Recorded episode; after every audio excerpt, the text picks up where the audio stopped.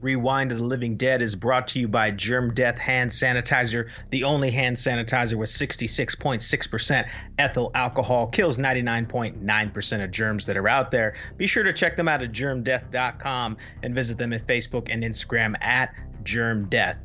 Rewind of the Living Dead is also brought to you by reanimatedrecords.com, your place for movies, DVDs, Blu rays, VHS, vinyl, CDs, cool music stuff, cool horror stuff, cool everything. Reanimatedrecords.com has it. Fair warning Rewind of the Living Dead is a review show, so spoilers are ahead. Following the release of the novel Red Dragon in 1981 by author Thomas Harris, a film adaptation was put in the works just a few years later, with Dino De Laurentiis serving as producer. The search started for a director capable of adapting the material, and David Lynch was initially offered the job, but he ultimately turned it down. That's when Michael Mann stepped into the role after he had found massive success as a showrunner on the hit series Miami Vice. Mann didn't change a lot from the original book, although he definitely added his signature touch when it came to the visuals and the cinematography, including the colorful lighting throughout the film. William Petersen eventually landed the lead role as retired FBI profiler Will Graham, and a British actor named Brian Cox was cast as the serial killer named Hannibal Lecter. The title of the film was eventually changed from Red Dragon because De Laurentiis had just experienced a flop with the movie Year of the Dragon, and he didn't want this adaptation to be confused for some sort of martial arts spectacle. When the film was released, critics were not kind, with one reviewer calling the movie a chic, well cast wasteland, but eventually, years later, Mann's work gained a cult classic status among cinephiles.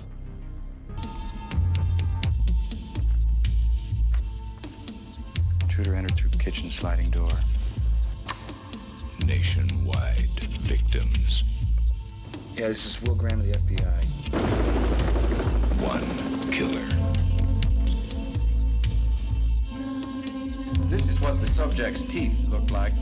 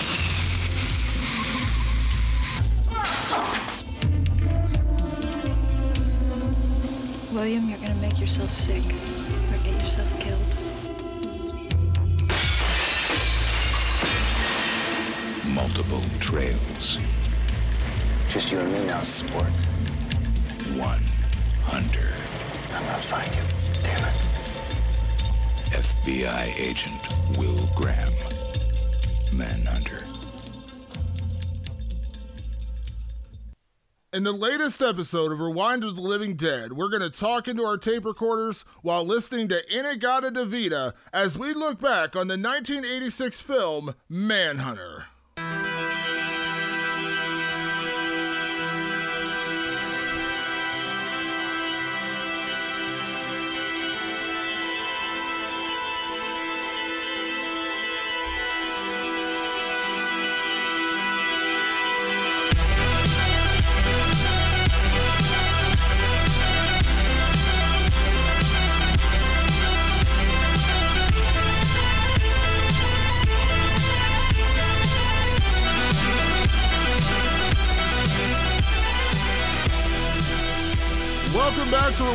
Living Dead. I am Damon Martin. And I'm Patrick Guerra. And Patrick, if we ever decide to release a bloopers episode of the podcast, tonight would be a prime example of that because it took us like 20 minutes just to get through the intro. And folks, if you were a little confused there when you were listening to that trailer that Damon played, you, you must have thought Damon and Patrick are on cocaine. This is the cocaine episode. It is the cocaine episode. It's Manhunter. We're really getting into it with that Florida neon weird shit going on, and we were all just hyped up before the show, and we couldn't get through our lines. We just could not get through it. it was, well, uh, it actually, happens. actually, I think we got through our lines. That's the problem. We did. We snorted a few too many before Yeah, the got- show. we, we we railed some lines. We, Yeah. we got we definitely got into those. Yeah, there's a reason why my nickname for Patrick is Eight Ball. I mean, I'm just saying. Like, oh man, yeah, no, we're talking Manhunter tonight. We're kind of cheating. I told Damon this before the show. We're cheating a little bit. Is Manhunter a horror film, Damon? It's kind of just a thriller, but thrillers are an offshoot of horror, don't you think? Yeah, and uh, this is the argument I always made for Silence of the Lambs, which of course is you know some of the same characters. You know, in in the future, well, obviously that's a you know Academy Award winning amazing film and and was beloved from the day it was released. Unlike Manhunter, which actually took quite a few years to find an audience. But yeah, like I I argue all the time that just because Silence of the Lambs is a is a great thriller and it's an Academy Award winning film doesn't make it any less of a horror movie. I mean, it's still to me a horror movie. There's some truly creepy just skin crawling moments in that movie and i would say the same thing with manhunter. Is it a scary movie? That i sit there needing to hide my eyes and you know could i not sleep afterwards? No it wasn't that kind of movie but are there horror elements? Are there terrifying elements? Are there creepy elements to a movie like this? Absolutely. So i just i i, I don't like I, I'm a I'm a horror fanatic. We're both horror fanatics, Patrick, and I don't like the idea narrowing narrowing our window of acceptable films and saying, well, you know, this is or this isn't. I mean, you could argue that, you know, Zombieland is a comedy far more than it's a horror film. Shaun of the Dead is far more a comedy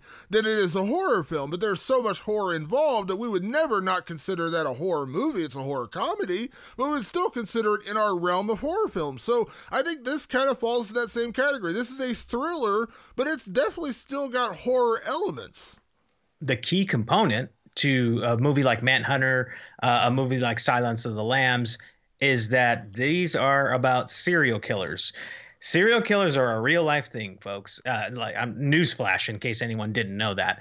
Um, so I th- I think that why I think uh, serial killer thrillers in particular are relevant is because that that's the kind of thing where you can go, oh, that really could for sure happen. You know, Jason can't really happen. Jason's kind of a serial killer, but he's supernatural. There's a bunch of weird shit. Freddy, a dream demon. You know, th- these are all these are those are all fantastical things.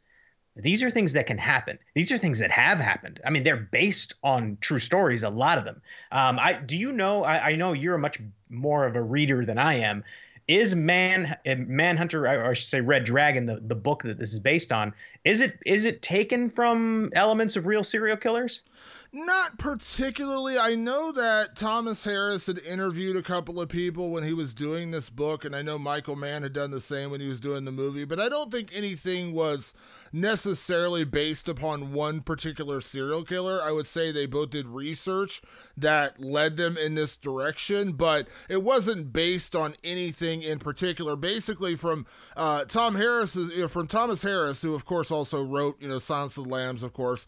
Uh, you know, basically he kind of, I wouldn't say became obsessed, but he got interested uh, while he was attending classes and, and basically talking to FBI agents and the behavioral sciences units.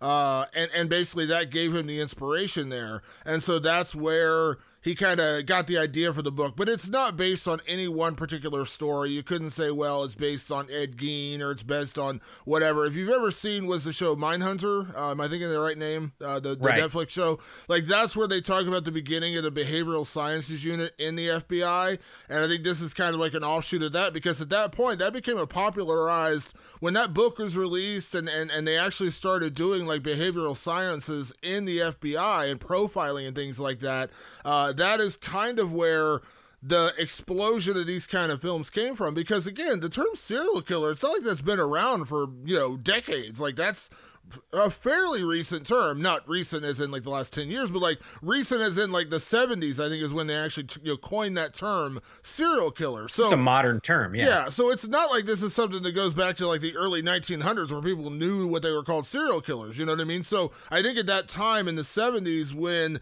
that really became like a well-known thing, serial killer, the terminology, the the ideology behind it, that kind of exploded into film and I think this is where obviously Thomas Harris was inspired to write this in 1981, and then five years later we get Manhunter.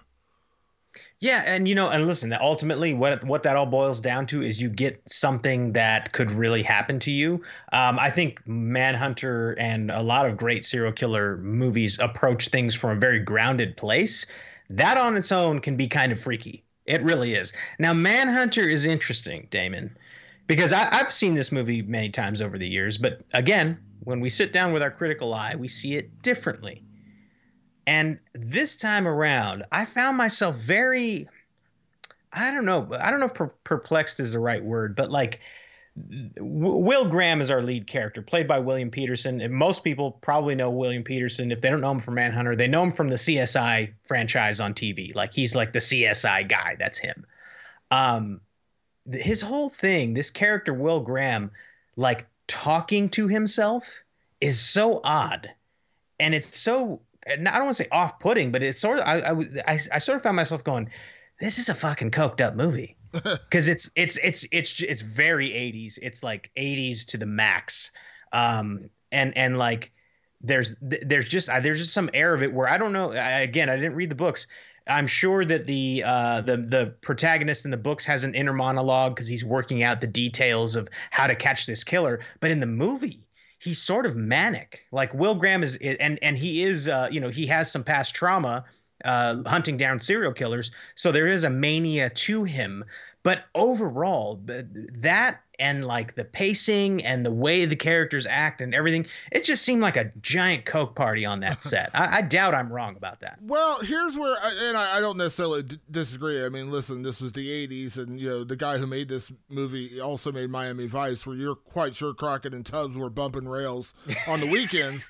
Uh, but that being said, I think what makes this so unique now the old, the whole idea of Will Graham speaking into a tape recorder is very much in line with that character from the books. That's kind of what he does. That's kind of his process of talking his way through a crime scene.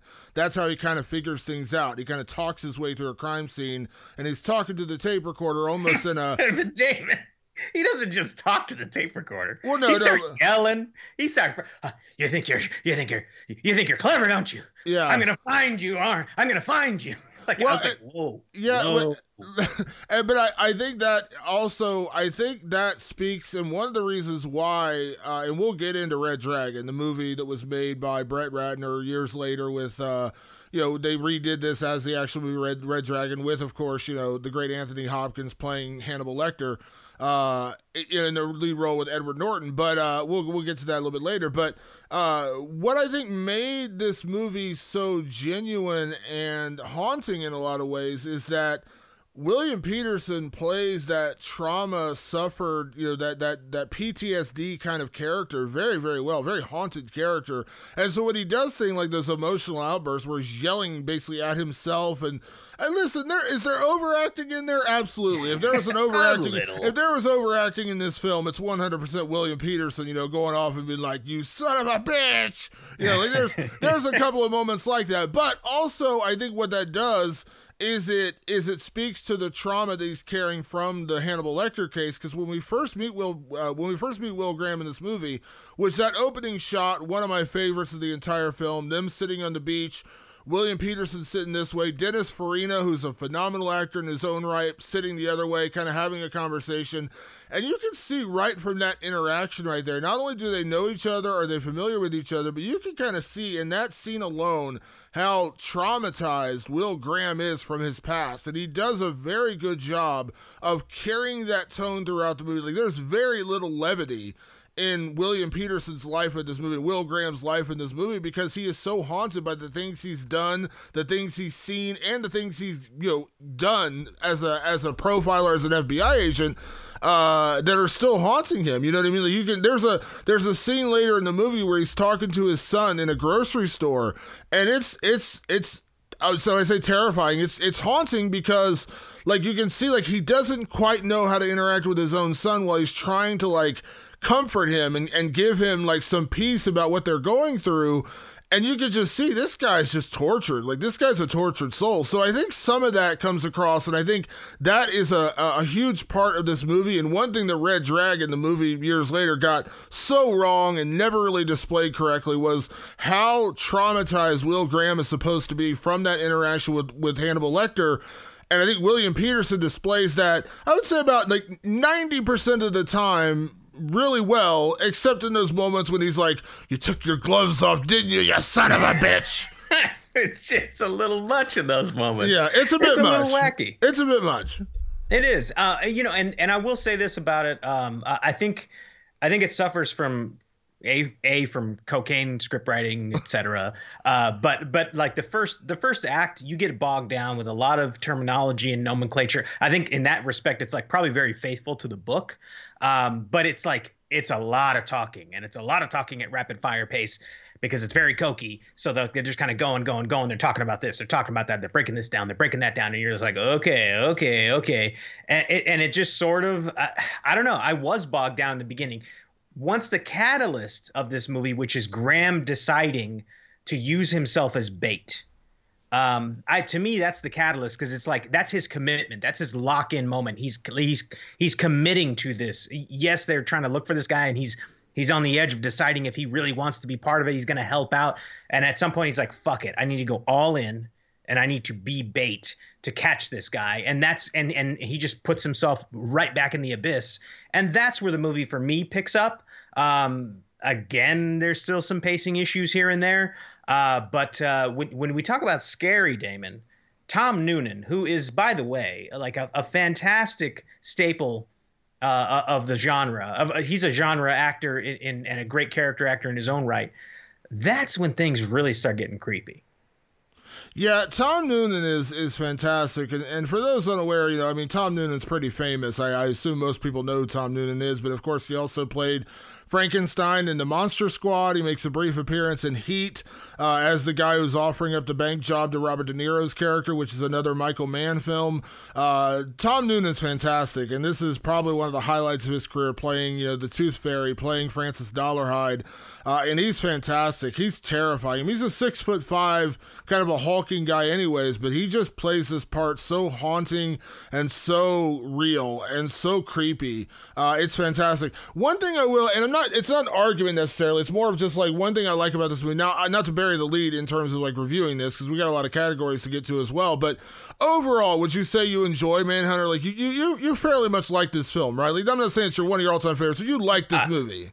I think I would give it like a B minus, and yeah. that sounds bad, but it's not. It's like the sum of its parts makes it enjoyable. I, I, that, that's what I would say. I I like love the cinematography and the score are very 80s but like done really well. Like the cinematography in this movie is kind of addicting, and it's and it's like it's harsh and it and they and but then it goes to these soft like sunrise and sunset moments. I think Michael Mann has a great eye for cinema in general, so his movies are like a, kind of visually very tasty. Um, so I think the sum of its parts, that Tom Noonan, there there were good parts with Will Graham. I wouldn't he was he's you know spoiler he's not my best performance pick uh, as the lead, but uh, you know like there's a lot to this movie that I like. It just you know it's listen it's fucking kind of coked out. Yeah, so it, my point in asking that question was this because I, I love Manhunter. It's it's one of my one of my favorites, and and and it's one of my favorites on a lot of different levels. Not only because of the movie itself, but the cinematography, the soundtrack, things you talked about that you really liked, I absolutely love in this movie.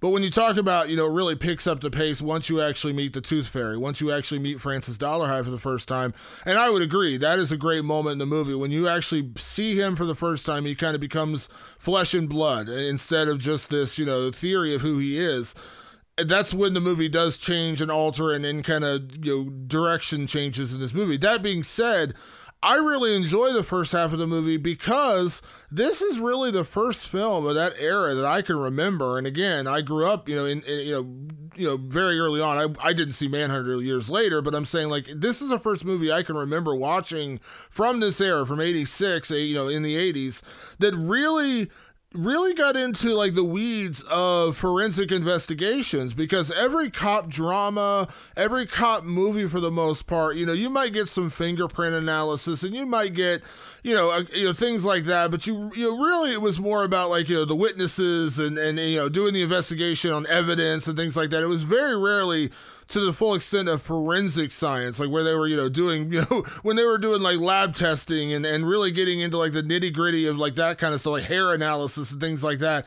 This is the first film I can remember that did that. Now I'm a bit of a science nerd, so I loved that part. Like I loved that stuff. Like I was fascinated watching them, like in the scene when they realize that Hannibal Lecter is actually communicating with the Tooth Fairy, and they find that toilet paper roll in his cell with the written, you know, the written note from him, and they're analyzing that and they're rushing it back and forth and they're trying to figure out the part that was ripped off, what was actually said in there, and all these kind of things. I'm I was fascinated. That was as riveting as anything else in this movie to me because I really enjoyed seeing that uh, done really for the first time in that film. Now, of course, that's become standard fare in films and TV nowadays. You know what I mean? You can't do a cop drama for the most part without getting into forensics. And you're certainly, I mean, obviously, CSI, a show starring William Petersen, you know, in large part probably spawned from this kind of a movie where you actually had that as a huge part of an investigation now.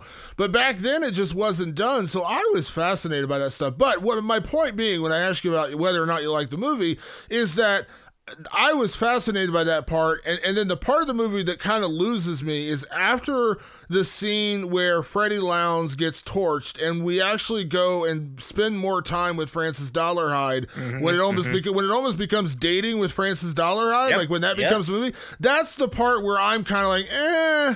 I don't really I, I kind of like the mysterious nature of the serial killer. Although yeah. again, I understand why that's in there and I understand the plot device of you know Joan Allen's character. You know, he's trying to like he's trying to pull himself back from the ledge a little bit. Like he's trying to convince himself he doesn't need to be a killer. He can be loved, and then of course when he sees her with another guy, he flips out, and all that kind of goes away. But in that moment, he's trying to pull himself back from the ledge. He's trying to convince himself he is worthy of love. He is worthy of, of loving another person and those kind of things. So that's all important. You need that in the movie. But that's kind of the part that I would say lost me, but like kind of drudged me down a little bit compared to the first half. But that's the great thing about a about a good movie is that you know you don't have to love everything about it. Yes, there are movies I love absolutely everything from minute one to the credits. But this movie has a lot of layers to it, and I enjoy that being that we both fairly enjoy this movie for the most part, but you actually kind of discount a little bit of the first half. I kind of discount a little bit of the second half, but we still find a common ground in enjoying this film.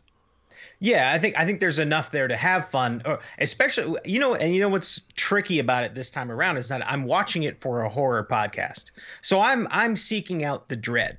I'm really analyzing it from that angle this time around. I'm also analyzing it overall as a film. I just I can't help myself. I do that when I watch movies.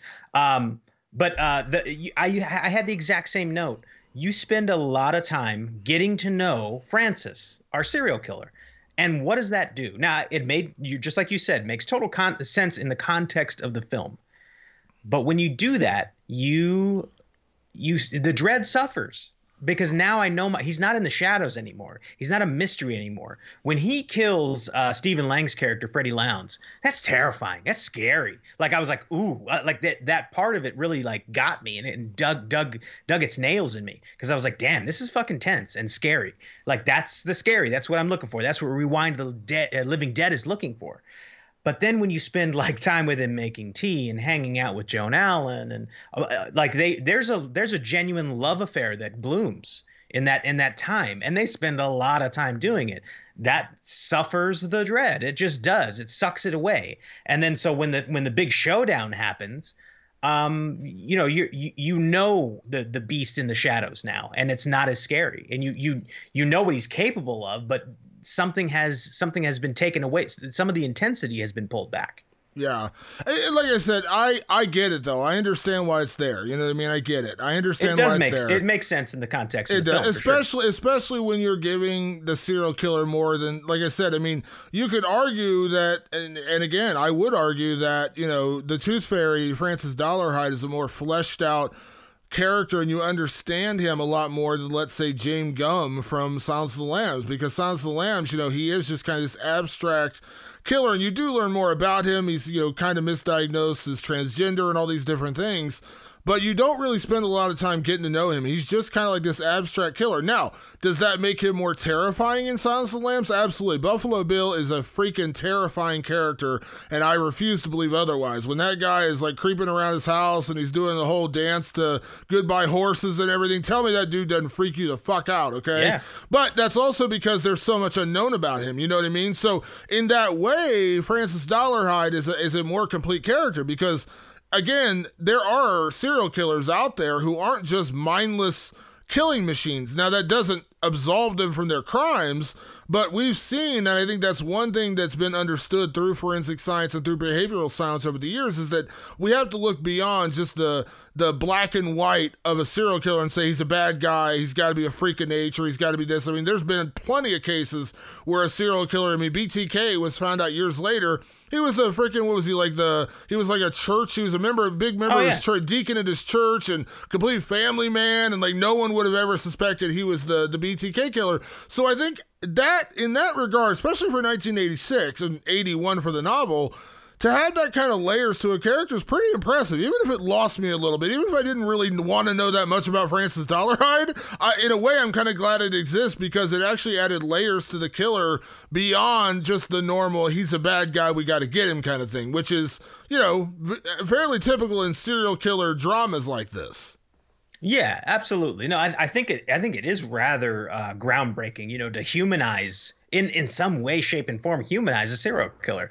They a lot of them do live very normal lives. A lot of them very much had the guy next door persona. You hear it all the time.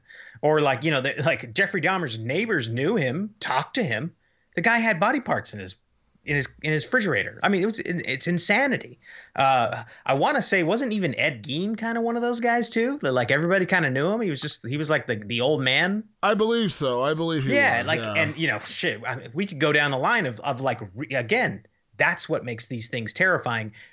Is there's a reality to it. It's like and and and Francis, uh, Tom Noonan's character in this in this movie he has a real life and you and you spend some time in it and now you see and and i think michael mann wisely you know puts puts a very specific shade over uh over francis to show you yes he lives a normal life but there is something there's something off behind the eyes for sure. Like that's that's part of michael mann's great little genius. He, he's got a, a great a great number of character studies in his films that, that he's he's capable of doing this with and uh, he does he sh- he puts it on great display here uh, with with Francis. Uh, Francis is scary. Uh, it's just you know when he's when you start seeing Francis eat cereal, it gets less scary.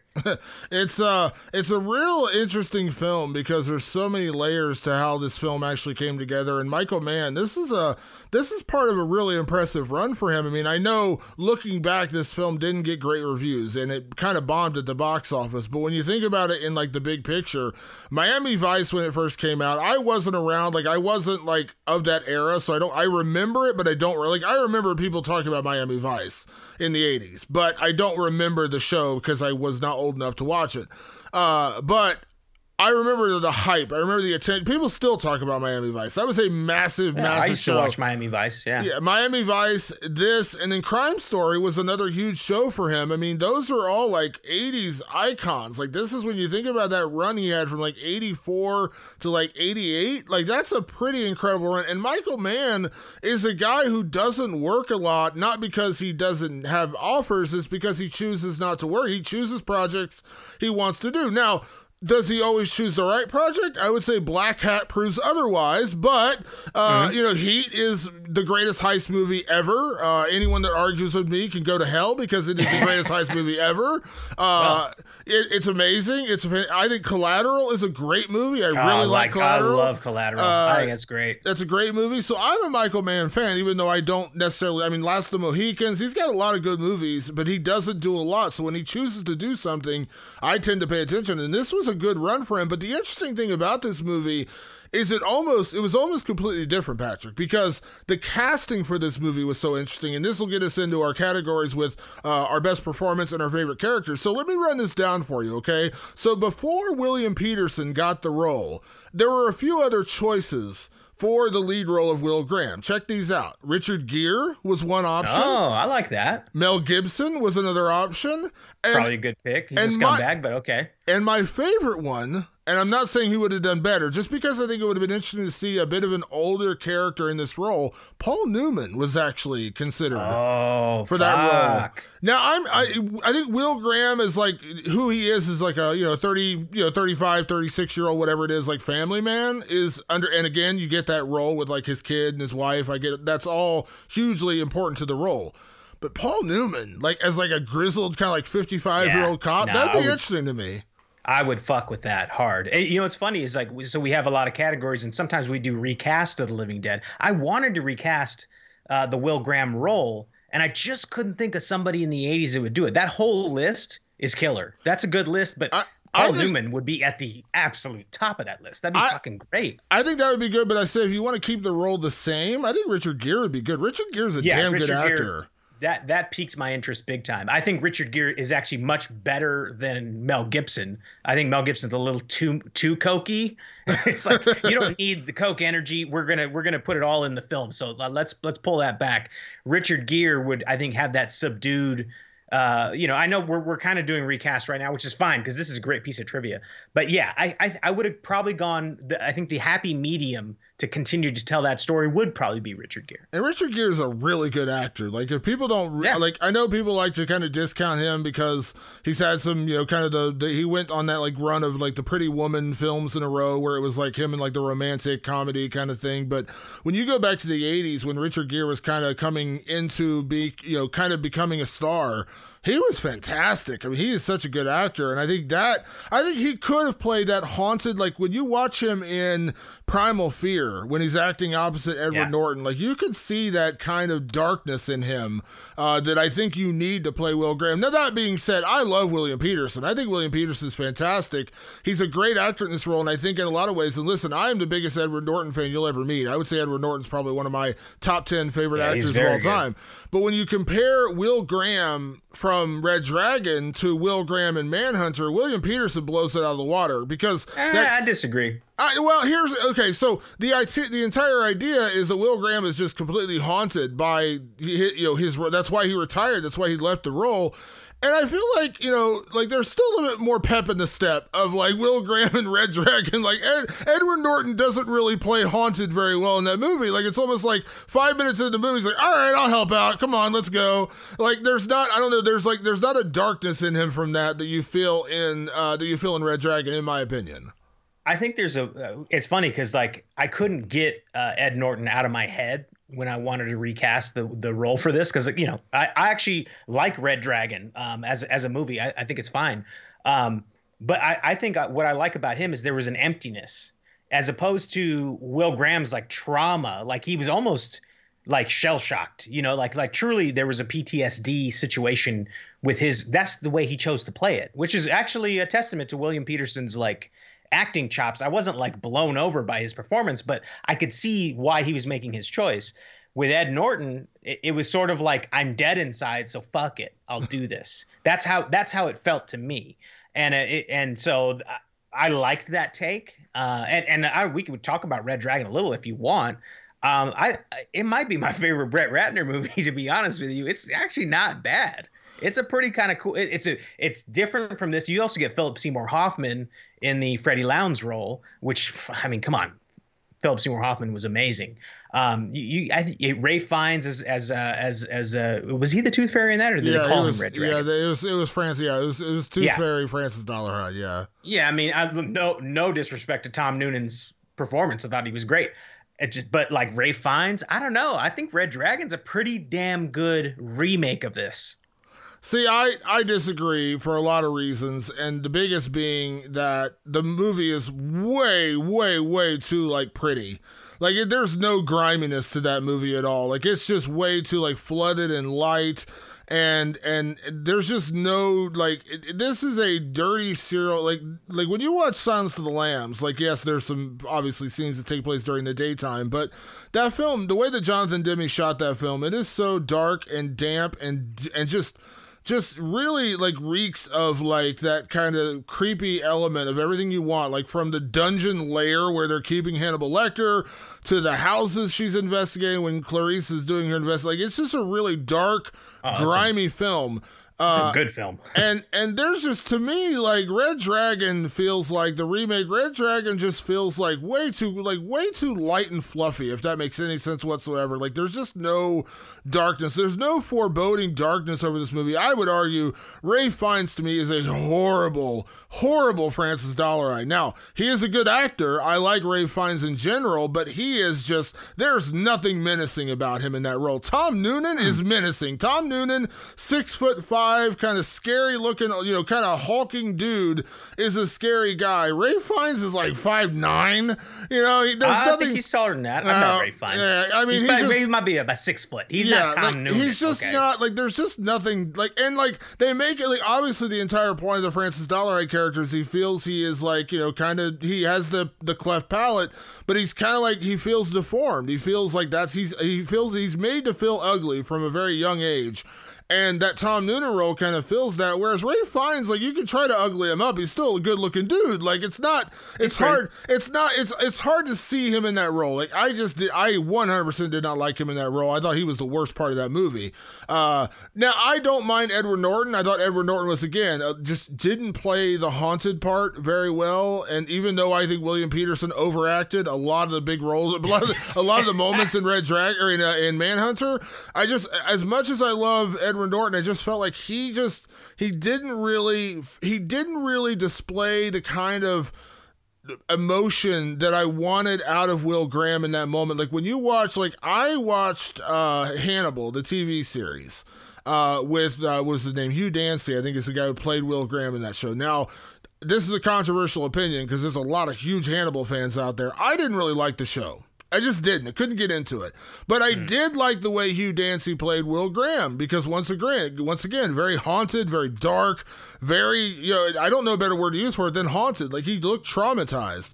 And Edward Norton just didn't do that in that movie. I mean, there were other parts. Like, I think Harvey Keitel was fine. He's obviously phenomenal. Um, you know, there were other parts that were okay. Like I said, I agree with you, Philip Seymour Hoffman. That guy could act anything. You know, sadly he's gone, but he was amazing. I could see him do anything. He was great. But yeah, it just it was way too pretty of a movie. Like it just didn't feel like the dark kind of serial killer drama it should have been. I think Manhunter got that across much better.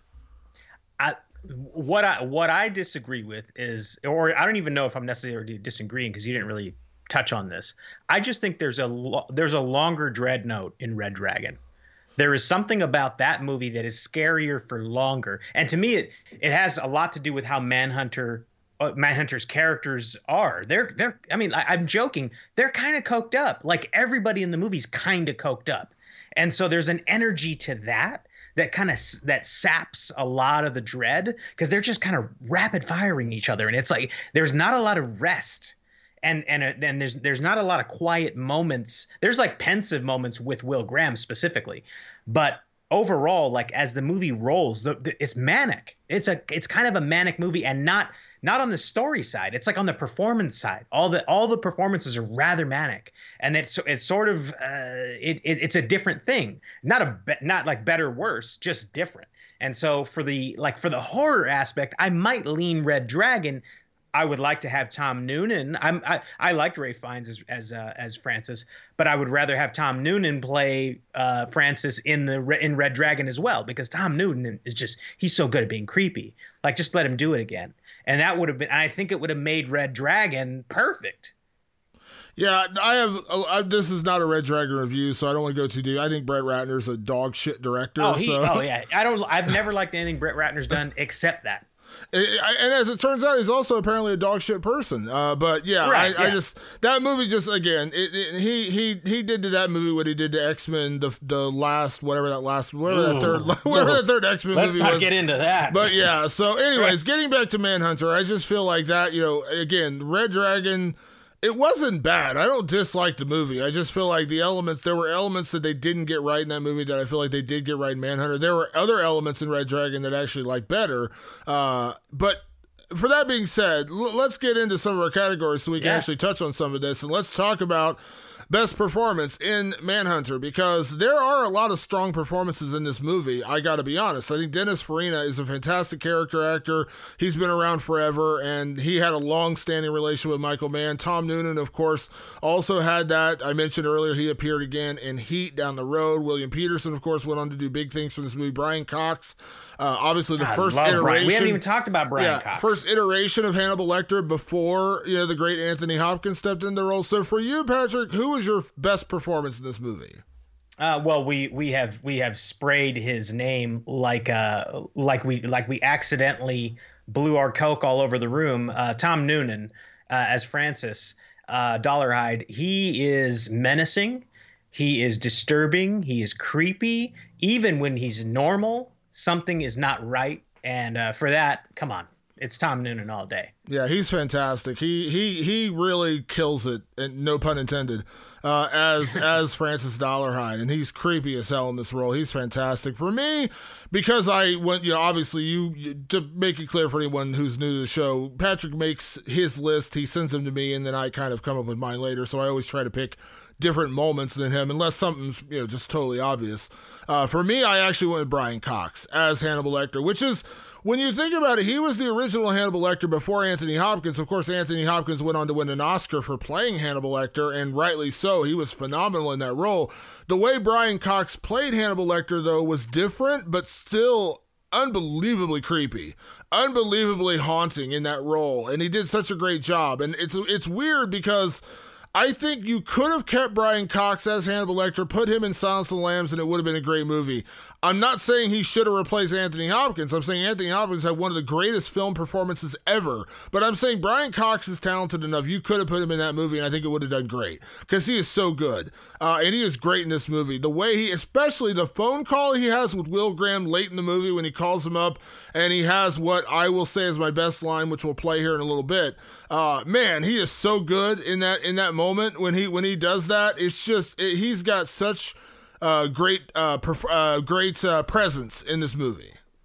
Yeah, you know, I, I I love Brian Cox and everything he does. He's just one of these guys. He delivers every single time. What was tough is that the fact the, the fact of the matter is that I'm watching this as an adult who who already has Anthony Hopkins you know uh, version of of of uh, Hannibal Lecter you know echoing through uh, time and space so it's unfair to compare him and Brian Cox Brian Cox's uh, Hannibal Lecter is much more flippant and much more casual uh, and kind of has a bit of that you know that that that quirky coked up vibe to him uh, Hopkins has this had this laser like focus and disposition, and it was eerie and it was strange and it was different. Brian Cox didn't play it that way, but he's still such a great presence on screen. If you can if you can take it if you can take Anthony Hopkins out of your head for a second, he's a fun Hannibal Lecter.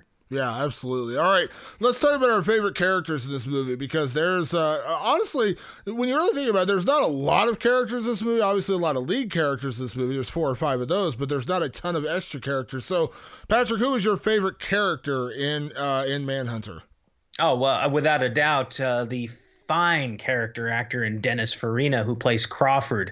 Uh, Dennis Farina is just one of these guys. He's the guy. He's like, oh, he's the guy from that thing, and he always plays sort of a tough guy or sort of he's he's a fast talking uh, East Coast type guy. I, I love seeing him on screen. He's so good in everything he does, and he's very natural. I don't think he was a trained actor, as far as I can remember. If I've read read up on him, he's just a guy who's like, yeah, I'll do that, and and it just comes out so good every single time. Yeah, he's uh he's fantastic. I like Dennis Farina a lot. He's one of those he's one of those that guys who's like you see him, he's like, Oh, I know him. Like Yeah. I've seen him in this or I've seen him in that or you know, whatever that kind of stuff. And so yeah, he pops up in a lot of films where you're kinda like, Oh yeah, I know who that is, uh, without actually, you know, full on knowing who he is.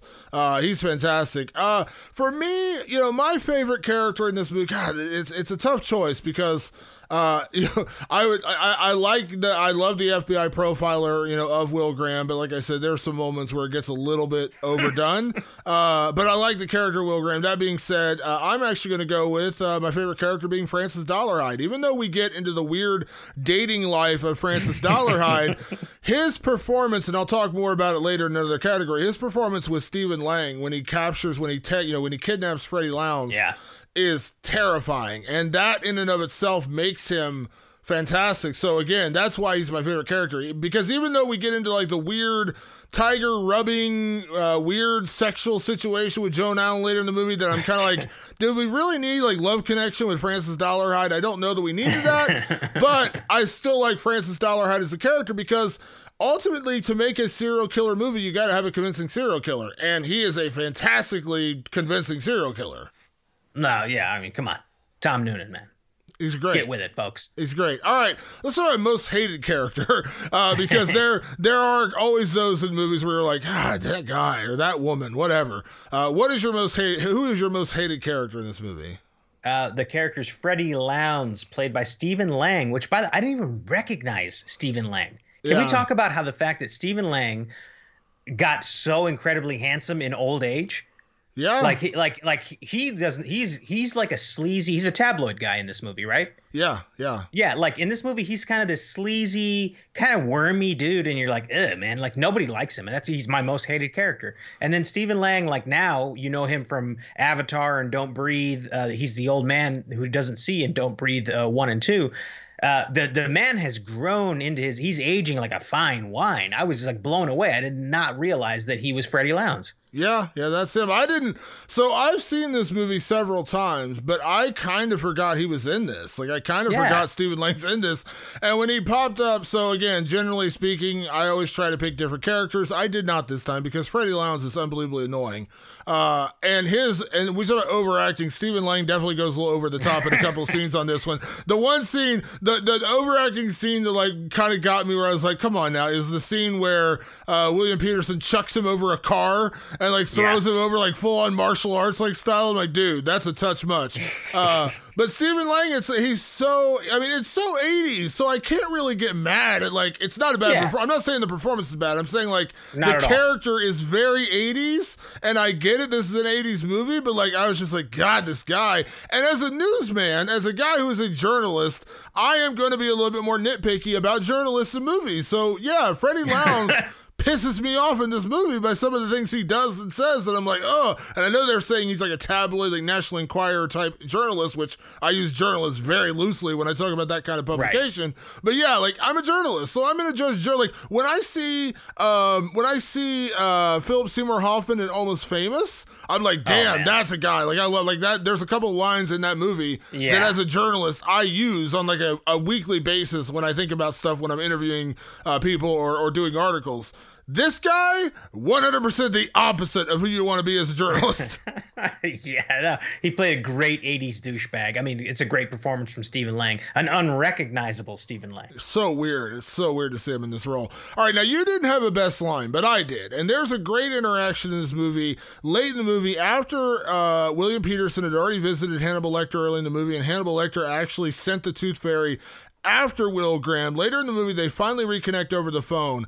And there's a really haunting conversation where Will Graham's sitting in a chair, this dark room kind of bathed in light. And then you go to this really bright fluorescent room where Hannibal Lecter is being kept in his prison cell and he's kind of kicked back on his bed, talking on the phone to Will Graham. And he has this great line that just really describes the, the motivation, the nature of the Tooth Fairy and why he is the way he is. And it's so brilliant. So let me play this for you real quick. God's terrific. He dropped a church roof on 34 of his worshippers last Wednesday night in Texas as they were groveling through a hymn to His Majesty. Don't you think that felt good?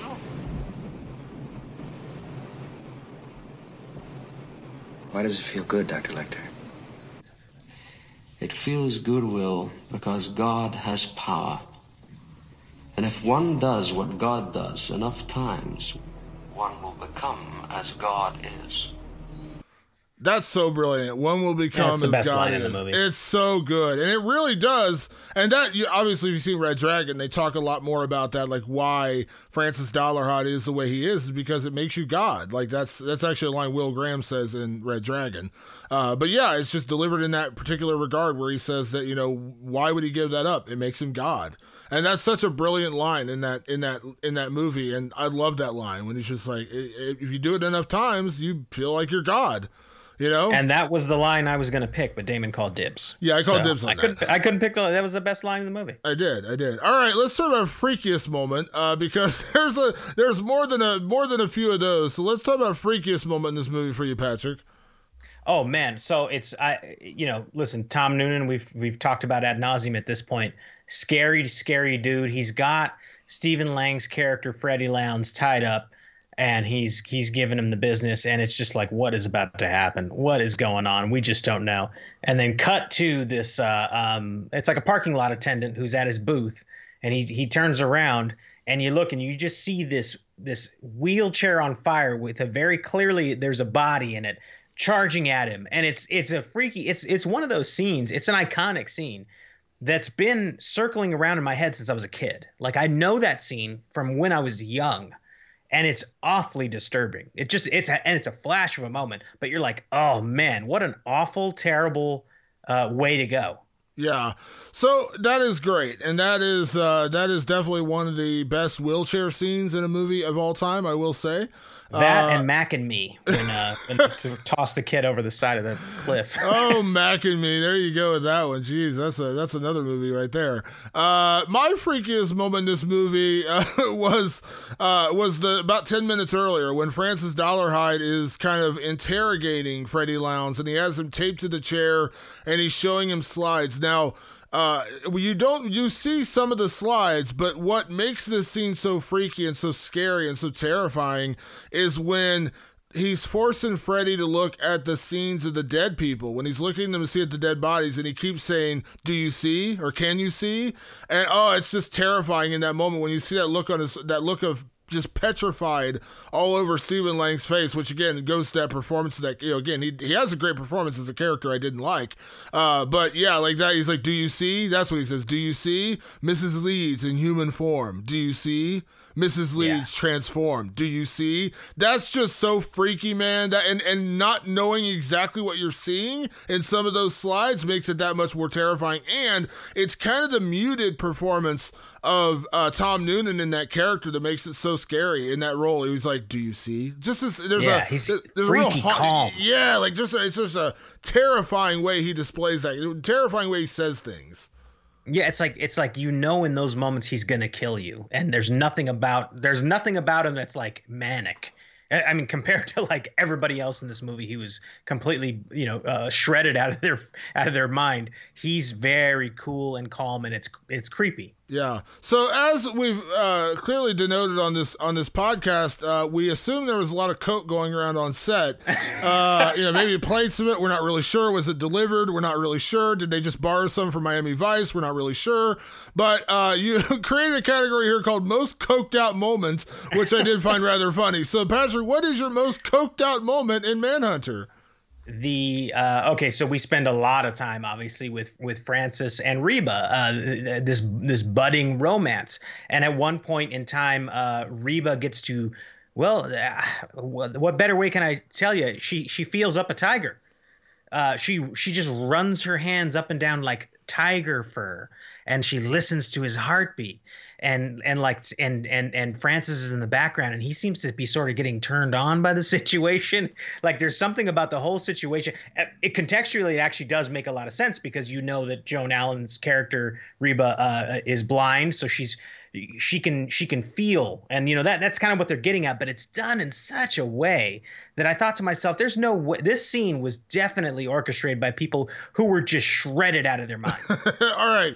So I'm cheating with my coked out moment because I'm kind of splitting that. I'm splitting between freakiest slash coked out moment and then just most coked out moment. Okay. I had All to right. give two. All right. So my freakiest slash most coked out moment is when Francis and Reba are back at his house. And by the way, Joan Allen, another character, very much like Stephen Graham, kind of slips into this movie and you don't realize she's there. But Joan Allen is fantastic. Uh, and when she's basically feeling up Francis Dolarhyde, about to jump on him and have some sex, and he's sitting there watching the whole movies of the next people he's going to kill to get hard, that's freaky and coked out at the same time. I'm watching that like Jesus, like that is that is full on like manic, creepy, terrifying that you're watching a whole movie of the people you're going to kill next while you're banging your new girlfriend. So that's Yeah. That's a combination. But the most coked up moment by far in this movie, and it, it cracks me up every time I watch it, is William Petersen crashing through the glass window to go after Francis Dollar. It is it is absolutely hilarious when he literally just like takes a run in slow motion and dives through the window. Like that is full on like where you knew right before the scene he was like, All right, we ready to go? All right, let's Yeah, go. just- oh, let's go. That Let's is- crash through a he pane glass He window. didn't feel shit in that role. He just jumped right through it. He's like, we don't need fake glass. I'll go through real glass. it's, just- it's so clear that that mu- that scene must have been designed for him to like sneak through a doorway or something. and while they were all just just just snorting rails and rails and rails on set, he was like, you know what? What if I just fucking what if I just jump through the fucking window? What if I come on, Michael? What if I just jump through the fucking window? And Michael's like, yeah, well, fucking do it. Put the camera there. Let's fucking roll shit right. Fucking that was amazing. And he, they just they overcrank the camera, slow mo. He's coming at he's coming at Francis full fucking bore and blows through glass. It's insanity. yeah, that is by far the most coked out moment. I'm sorry, your tiger rub down is creepy. Most coked out moments, 100% William Petersen crashing through a plane, a plate, plate glass window. They had all just finished rubbing that tiger up and down, and they were like, "Let's go shoot this scene. I got fucking tiger fur on me. Let's Yeah. fucking break through some windows." Yeah, the erotic tiger scene led right into the coked out jump through the window. oh man! All right, uh, let's talk about rewrite or recast of the Living Dead uh, in this movie. And you know, there's a lot of things you could talk about. Obviously, we talked about earlier. So one other thing I want to mention. So I didn't get to get to this. We talked about the role of uh, Will Graham. Let me talk about the role of Hannibal Lecter because before Brian Cox actually got here, uh, there were actually several other actors up for that role. And so one of them was John Lithgow. Was one of the people considered. Obviously, John Lithgow went on to play a great serial killer in Dexter in season four, so he was up for that role. Mandy Patinkin, who of course went on Oh. to yeah, he was up for the role. He actually uh, went, of course, everyone knows him from Princess Bride. He went on to star in Homeland. Fantastic actor. William Friedkin was also up for the role. And the guy who got closest. William Friedkin, the director. No, William Friedkin, the actor. Actor. Oh, was an okay. actor, yeah. Gotcha. Uh, and the, the guy who actually got closest to the role before they ended up doing it was Brian Dennehy. Brian Ooh. Dennehy was up for the role, but then he ultimately suggested Brian Cox to Michael Mann, and that's how they actually found out about Brian Cox was from Brian Dennehy. Mm. I still think I like Brian Cox the best. What was the first one again? John Lithgow. Oh God, yeah, that's the problem though. I think John Lithgow is on the Brian Cox level. Like Yeah. John Lithgow is one of the best actors you'll ever see. Watch him in anything and tell me he's not amazing. He just is. Like he's he got every possible chop. I do. I wonder if he would have played it with the British or with the uh, yeah with the UK accent or not. Yeah, I don't know. I don't know, but that would have been like I said. John Lithgow's fantastic. Yeah, and he's when you, really fucking. You know who's another good one? And that it's this is a very left field, very coked up pick. Uh, would have been like Robin Williams.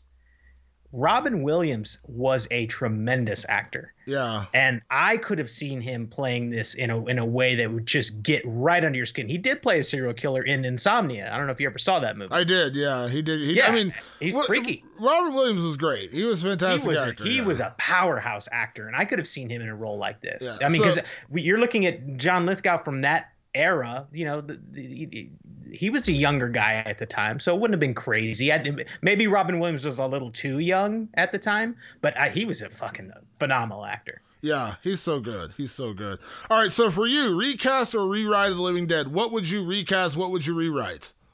Uh, well, I think we've we've covered the recast pretty well. So I would on the rewrite side, I would actually try to include more Hannibal Lecter. He's not he's not in this movie as much as I want him to be. Now that's a because I just love Brian Cox and he he's great on screen, but B uh, Hannibal Lecter is a very compelling character. I mean, I, he's he's just completely known in the zeitgeist as one of the greatest villains of all time. Uh, but he's also sort of he's your ally. Like you you need his villainy to to catch you know these, these deadly people. Um, so I would have lo- wanted a little bit more of him. And I would say, you know, I know earlier you were saying you love kind of the forensic aspect of it to me, this movie had a little too much of the technical stuff, and I think it kind of slew it, slowed it down. I'm more of like a gore forensics guy, but again, you know, I'm, I'm horror horror tinged so that probably works better for me. So i would have had less of that and more more character building less world building because uh, that stuff didn't do it for me. I know i know you loved it. It didn't do it for me. Yeah. So two things i could suggest changing. Now one doesn't make a lot of sense because this movie was made in the 80s so i'm i'm remaking it for you know a modern age but there is I actually really enjoy one of the biggest criticisms of this movie when it came out was the soundtrack and the look of the movie because people said it was too 80s. Even though it was made in the 80s, yeah, they were saying it was too it was too 80s, okay? So that there was a lot of people who had problems with that. Now, the last song, the most prolific song in the film at the end was this was the song In-A-Gadda-Da-Vida by Iron Butterfly, which plays throughout the final, you know, closing moments of the film and it's it's you know, a very famous uh, song, I believe. I believe and I, I promise you I'm trying not to make this up, but I believe I heard somewhere, read somewhere that there was another serial killer that had mentioned him listening to the song when he killed people, and so maybe that's why it got into the movie, uh, and that's what inspired Michael Mann to put it in there for Francis Dolarhyde. I have nothing wrong with Iron Butterfly or In-A-Gadda-Da-Vida, but I think in that final scene, if you actually pump in the song Sober by Tool, do you know the song "Sober Until You Know"? I am. Of course, I know that. I song. am just a worthless liar. I am just an Right. imbecile. I there's something about that bass line and that moment that I think would have been great. If you pump in that song instead of "In-A-Gadda-Da-Vida," I think it would have been a lot, a lot more haunting, especially with the cops closing in on the compound and and Francis, you know, basically getting ready to kill Reba. I think that would have been just that Tool track kind of stuck in me. I don't know why, but I was thinking like Tool, that sober song would have been so haunting in that moment. Um, and I think that would have been an interesting, you know, just again, put that scene to that music. I'm curious what it would look like. The other one, and in terms of recasting, now I don't have a problem with with Kim Greist as uh, Molly, as as Molly, you know, in, in the movie. I think she's fine. Uh, She- Will Graham's wife. Will yeah. Graham's wife. She just kind of fades into the background, and and and, and I think like when you think about uh, Mary Louise Parker, who played the role in Red Dragon, she had a lot more presence. Now I'm a massive Mary Louise Parker fan, so maybe that's part of it because I think she's just a great actress in general. But Kim Greist just kind of fades into the background, and she doesn't really. I don't. I don't really. I don't. I. She's. She's. She disappears. Like she just disappears in this movie, and I don't think it's a bad performance. I just think it's like she's just not there. So this is the '80s. I think about an actress who I think would have really like been an equal to Richard Gere or been an equal to in this case William Petersen, Debra Winger. Debra mm-hmm. Winger in that role, I think would have had a lot more presence, and I think you would have got a lot more out of her. And I think if she had been in that role, she would have been getting consideration for like Oscar, like best Yeah. supporting actress kind of stuff. Debra Winger is fantastic in everything she does, but I just think in that particular way, I think that'd be really interesting uh, to see how she would have carried that because I think she would have carried a lot more weight in that movie that unfortunately Kim Greist didn't. I think if you if I rewrote your version that casts Debra Winger, we need to give her more time. I would have actually kind of leaned more towards the Red Dragon storyline, which is uh, which is where Francis goes after his family. Yeah. Then you have her because you when you bring in someone like a Debra Winger or a Glenn Close. They're not just gonna. You're not gonna give her the same lines you gave Kim Greist. No offense to Kim Greist. You're gonna. You're gonna have to build that character up. You're gonna pump that character up more. So you would make that storyline more prominent. And I think that would have been pretty cool. Yeah, yeah, I agree. I just I think that I'm a big Debra Winger fan. I think she would have been great in that role. Uh, and I think she would have brought a lot to it. And I agree. The ending was one thing they did change from the book to the movie in, in Manhunter. They put it back in Red Dragon, where you know Francis Dolarhyde actually escapes and then comes after Will Graham's family at the end of the movie. Uh, if they would have done that, I agree. If Debra Winger had been in that role, just go ahead and hand her the Oscar. Like I think she would have been fantastic in that role. And Debra Winger is fantastic in everything she does. All right. So before we get to our last category, you know this is again kind of skirting the edge of horror. So we decided to do a new category this week where we talk about our top five favorite serial killers from movies. Now, we put some conditions on this, so people are like, "Why didn't you add this?" or "Why didn't you talk about this?" Okay, first off, the one rule, one rule is you can't pick a real life serial killer, meaning you can't pick like a biopic about a real serial killer. So this can't be about you know Jeffrey Dahmer or or you know any other real life serial killer that they made a movie about. Although I would argue there haven't really been a lot of great serial killer based on like unless you want to talk about Yeah, maybe unless maybe Zodiac you want to talk about like David Fincher Yeah. Zodiac like maybe that pretty good. but even that there's we don't know who Zodiac is so you basically you know making it up as who you think is the killer uh but we're not doing that and we're also not doing the slashers meaning you can't pick Freddy you can't pick Jason you can't pick Michael Myers because yes technically they are serial killers but they are supernatural serial killers and we're also not going to include like Leatherface because again I don't even really consider Leatherface a serial killer his entire family is a fucked up whacked out serial killer family so Yeah. we're gonna pick fictionalized serial killers, our top five of all time. You mind if I go first?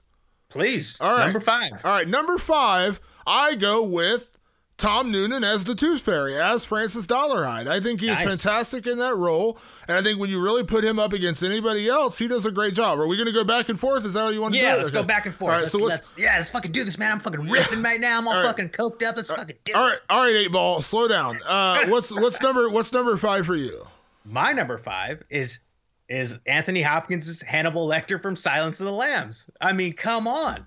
I mean, he's so fucking awesome. Like I, I, I'm not like the I'm not a not a Silence of the Lambs fan. I just I haven't watched it a million times, but his performance haunts you. It's a fantastic performance. I, I had to bring Hannibal Lecter into the into the discussion. Yeah. So my number four is a bit out of left field because I, I- I'll explain why I like him. My number four is Stuntman Mike from Death Proof, Quentin Tarantino's Death Ah. Proof. Now, first off, I love Kurt Russell. He's fantastic. Love Kurt Russell. But I love the ingenuity of using a death proofed car to kill people. Like it's such a cool, unique way to kill people. Like he actually like Yeah. the first girl he traps in his car and he literally kills her by slamming her head against the side of the car. The second one when he kills everybody in the car, he just runs his car into them. And then there's like no proof that they weren't just drunk high and ran into him. Like there- it, Yeah. it's a brilliant disturbing but brilliant way of like you know being a serial so he uses his car as a weapon i think that's i think that's ingenious that it, you know what? That's a clever pick, man. You caught me with that one. All right, what's number four for you?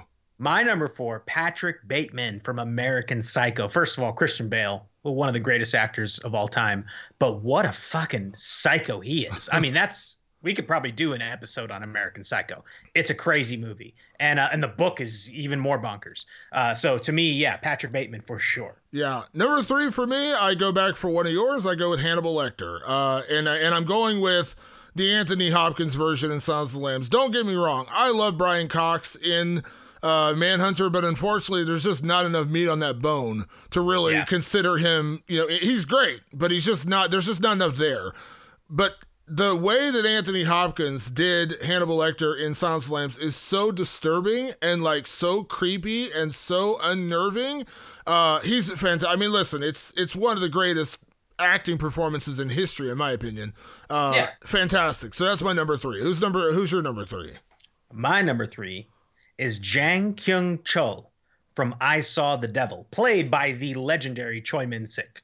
Have you seen I Saw the Devil? I have seen that. Actually, that almost made my list. Funny enough. dude i i was there was a time in my life you, you thankfully no one no one knew me then where i probably watched i saw the devil every day i fucking love that movie and choi min sik's performance is so devious and so nasty and then at times so desperate like he, he's just a phenomenal actor and and and and that killer jang is just so vicious and uh and and for him to to kind of from just just the gravity of him twists our main character to kind of turn evil to fight him. I fucking love I Saw the Devil. That's a fantastic serial killer movie. Yeah, it's a good movie. That almost made my list. That was a very good one. All right, my number two, again, we're going to have some similar picks on here. My number two is Patrick Bateman from American Psycho. I love that movie. It is so, it's so funny. When I, I actually saw that movie in the theater when it came out, and I hated it. I didn't understand. I was young. I didn't understand it at the time. I was super young, and I was like, "What the fuck?" Like he called his lawyer and confessed, and what the fuck is? I didn't get. I didn't get the point of the movie. I was just. It was over my head at that point. I was a teenager, I think, so I didn't get it. Okay. Years later, it's one of my favorite movies of all time. I have like four American Psycho T-shirts. I love that movie. There's so many. I mean, did you know? Did you know I like to dissect young girls? Did you know I'm utterly insane? Like, there's so many great lines in there. Of course, the Huey Lewis thing, and I mean, there's just so many uh, iconic moments in that movie. So Patrick Bateman is definitely up there for me and one of my all-time favorites. What's number two for you? I have a feeling my number two is your number one. Uh, John Doe from Seven. Uh, an eerie, eerie uh, performance by, unfortunately, a, a rather douchey gentleman in uh, what's his face. I'm glad I forgot his name. Um, John Doe in Seven is terrifying. It, it, he's like a. He is a horror movie come to life. Um, in the form of a serial killer in this very grounded story he is he is like Jason. He is like Freddy. He he is something otherworldly, unnatural, uh, just downright fucking scary. Was that your number one pick? That is my number one pick, John Doe All right, from ex- Se- expound on that, and then we'll finish with mine. Go Yeah. expound on John Doe. Listen, Seven is a top five movie for me all time. I've watched it more recently again. I've watched it a couple times in the last like two weeks, and I've texted you about this. Like, what Yeah. as I'm watching it, just because I'm like, I can't believe how amazing this movie is, uh, even though it's already one of my favorite movies of all time. But his Kevin Spacey is a scumbag. We all know this, okay? But we had this conversation. when We talked about The Burning, which was originally written. The story was written by Harvey Weinstein, who was obviously one of the most horrific people in the history of Hollywood. But I've said, you know, can you can disconnect the art from the artist, and I think in a lot of ways you have to because I can't say Usual Suspects isn't amazing. It's an amazing movie, and Kevin Spacey's performance is fantastic. Uh, he's a horrible person, but you can't disconnect and say he was terrible in that movie. And same thing here. He was amazing. I mean, his, his performance as John Doe was haunting, was terrifying, was creepy. I mean, everything about that. The scene of him driving in the car with Brad Pitt and William, uh, with uh, uh, um, why am I forgetting his name? Um, ah, shit. uh, Morgan uh, Freeman. Morgan Freeman. Morgan Freeman. Thank you. Yeah. Morgan Freeman and Brad Pitt in that car when they're having that conversation with him, where he's sitting there talking to them, and he kind of flips out from him. He's like, "A woman, a woman." So you know, he, you know, he just kind of there is something so disturbing about that character, and like in that, like when he shows up in the police, when he shows up in the police precinct, he's like, "Detectives, detectives." Yeah. You're looking for me. I, it's just, oh, it's just, Yeah. it- it's- he's did he disturbing. win on awards for that? uh, no, he didn't. Actually, that movie, I think Seven only got nominated for one Oscar, and I think it was like cinematography or something like that. Yeah, I got like one Oscar nomination, I believe. Uh, which is which is terrible. That movie should have Yeah, been it's a literally really great movie. That, like revisionist history. That should have been like best actor, best supporting actor, best like yeah director. David Fincher should have been director. Mm-hmm. Yeah. Yeah. John Doe is and and this and by the way, not to ruin our Manhunter conversation, this is this is where like where I talked about like I didn't really need the dating life of Francis Dolarhyde. Like I understand why it's there. I do. I again I understand why it's there, but not actually meeting John Doe until the end of the movie. Like the last 20 minutes is when you actually see him. Obviously you hear his voice earlier in the film when he gets in like the, the gunfight with him in the hallway, but you don't meet the guy until the end. And that's when it really comes out like how Yeah. disturbing this guy is. And I think that added to the to the to the performance. Uh, so John Doe is my number one. What was your number one? My number one, Damon, is a bit of a cheat because it's not just one person, it's three. And that is the Firefly family. Captain Spaulding, Baby, and Otis from the Devil's Rejects are my favorite serial killers on film of all time. Okay, I you know what, and obviously I think you know Devil's Rejects is my favorite horror film ever. Yeah, it's Uh, one of my favorite films of all time. yeah, Forget it- about horror. It's yeah, just it- I love that movie. That's a good. I I didn't consider that one, and I wish Yeah, I they're, they're serial kill. I mean, you could you could definitely argue in House of a Thousand Corpses that it's something else, but in this movie, they are nothing more than that. They are Yeah. killers on the loose. That is Yeah. what they are, and they kill for pleasure. and it's and it's absolutely terrifying. Uh, you know, Otis, played by Bill Moseley, is I mean that is that is Bill Moseley's finest hour, one hundred percent. It's Sheri Moon Zombie's best performance for sure. Uh, in that movie, she is terrifying. She's scary, and of course, the great Sid Haig playing Captain Spaulding. That he has so many wonderful lines, and he's dressed in this in this deteriorating clown makeup, and he's torturing people at, just with his voice and his presence, and you know he's going to do something terrible to you. He doesn't even have to do it on camera. You're terrified of what he's capable of. You can see it in his eyes. Um, that is what I absolutely. I'm just. I'm intoxicated by those kind of serial killers, and a lot of serial killer movies are like that, where you kind of fall in love with the serial killers. And this is a movie where where that happens, where you're like, oh my god, I'm in love with these maniacs you know because they're they're absolutely magnetic and this is this is for sure these three people's finest hours of acting do I stutter, bitch? I am the devil. Yeah. And I'm here to do the devil's work. Yeah. And you're like, man, it's so fucking crazy. Yeah. I like that you cheated a little bit and got three people instead of one. I like that. That they was good. I, I didn't think about that. I honestly I didn't consider them. I don't know why. Maybe it's because I was thinking three people, because you know my love for Devil's Rejects. Like you know my love I know you movie. Know. I, I couldn't Yeah. believe it wasn't anywhere on the list. Yeah, I honestly I didn't really think because I guess because the group. I didn't think of it because the group. Like because I eliminated like the Sawyer family from Texas Chainsaw. So Right. yeah, but in that way, yeah, that's brilliant. And they are. I mean, listen, that that movie's. I mean, again, we're eventually going to get there and review the Devil's Rejects. It's going to take some time Yeah, to set get aside there. set aside three hours for that one, folks. Yeah, because that's gonna just be full on slobber fest uh, for that movie. That's just gonna be that's just gonna be me and Patrick on the mic going. Oh, just drool. Yeah. Just drool. Yeah, that's that's where we might actually need to do some coke during the show to stay going because we're gonna be just keep going about how much we love this movie. Yeah. Uh, yeah, Yeah. that's a good one. No, and listen, that's again, and there are, and I, I was doing research for this, uh, and I, you know, I did a lot of like uh, best serial killers in movie history just so I could make sure I didn't miss anybody. Because Norman Bates, of course, was great. You know, in Psycho, Mm-hmm. Yep. there's a lot of other people. Uh, a, a weird one that I didn't actually consider until I, I started doing this list was Scorpio from Dirty Harry. That was another one that Mm-hmm. popped up. I was like, you know what? That's actually not bad. Mickey and Mallory Knox uh, Yep. from Natural Born Killers, although Oliver Stone completely fucked up that movie from Quentin Tarantino's brilliant script. That's a whole other conversation. Travis Bickle, you could argue, Yep. from Taxi Yep. Driver. So there are a lot more out there. Uh, but my point is, in, in, in doing the research, there's also a lot of really shitty ones too. I won't name them, but like, it's not easy to pull off Name a good one. serial. it's not.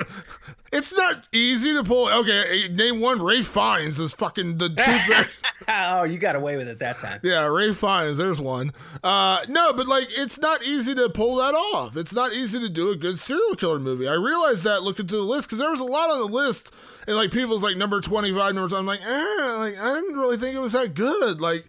I didn't, you know, and, and again, teacher art is subjective. It is not, there's no hard and fast rule that says you have to like a performance. I know a couple of people who I'm friends with who are huge cinephiles who hate American Psycho. They didn't get it. They don't like it. They didn't really enjoy the performance. They think that, you know, uh, uh, Christian Bale overacted. And again, everyone's got their own opinion, and it's completely okay to have that. There's going to be people who argue that Ralph Fiennes was fantastic and he was far better than Tom Noonan. I would completely disagree. But again, everyone's entitled to their own opinion. So yeah, I mm-hmm. like I said, I I would agree. I think our list, like I said, John Doe for me was so haunting. But yeah, you mentioned the Firefly flame. It kind of pisses me off. So I'm like, oh, I didn't think of that. I didn't think of that. I'm so me. glad I thought of it. Yeah. I know we, we both we both love that movie, so I'm just glad that I, I got the jump for once. God damn it! Yeah, that was good. And actually, I really like House with Thousand Corpses, Three from Hell. And it's a, a, a conversation. Well, let's not talk about Three Yeah, from Hell. Let's- conversation for another day. Uh, all right, let's close. let's let's close things out as we do each and every week here on the show. We're going to talk about is it scary? Now we've already defined Patrick that this isn't a traditional horror film. It's just not. It's not. it's a thriller, yeah. It's a thriller. So I'll kind of pose this to you in a different way. Is it scary on any level? Is this film scary on any level? Yes, uh, the the scene between uh, Tom Tom Noonan's character and Stephen Lang's character uh, that's the scary that's the scary moment in the movie. That's the that's the real moment in this movie where you're like, this is unsettling. This this scares me. I don't know, you know, I do know why. You know, Tom Noonan is terrifying in this in this performance at this moment. That's the scary moment in this film. Otherwise, this film is not really designed to even kind of be scary. It's designed to be thrilling, right? It's it's designed to kind of to you know to, to get you leaning forward but but it's not gonna it's not gonna scare you it's not trying to trick you it's just showing you the process and it's Yeah. it's a rather manic process Yeah, I would say in that. Uh, listen, it's not scary in the trad- in any way. It's haunting in scenes. It's a little disturbing in some scenes. There are a couple of good kind of creepy scenes. Like I said, the scene with Tom Noonan, you know, basically, you know, watching the people he's going to murder while he's banging his girlfriend is a little disturbing.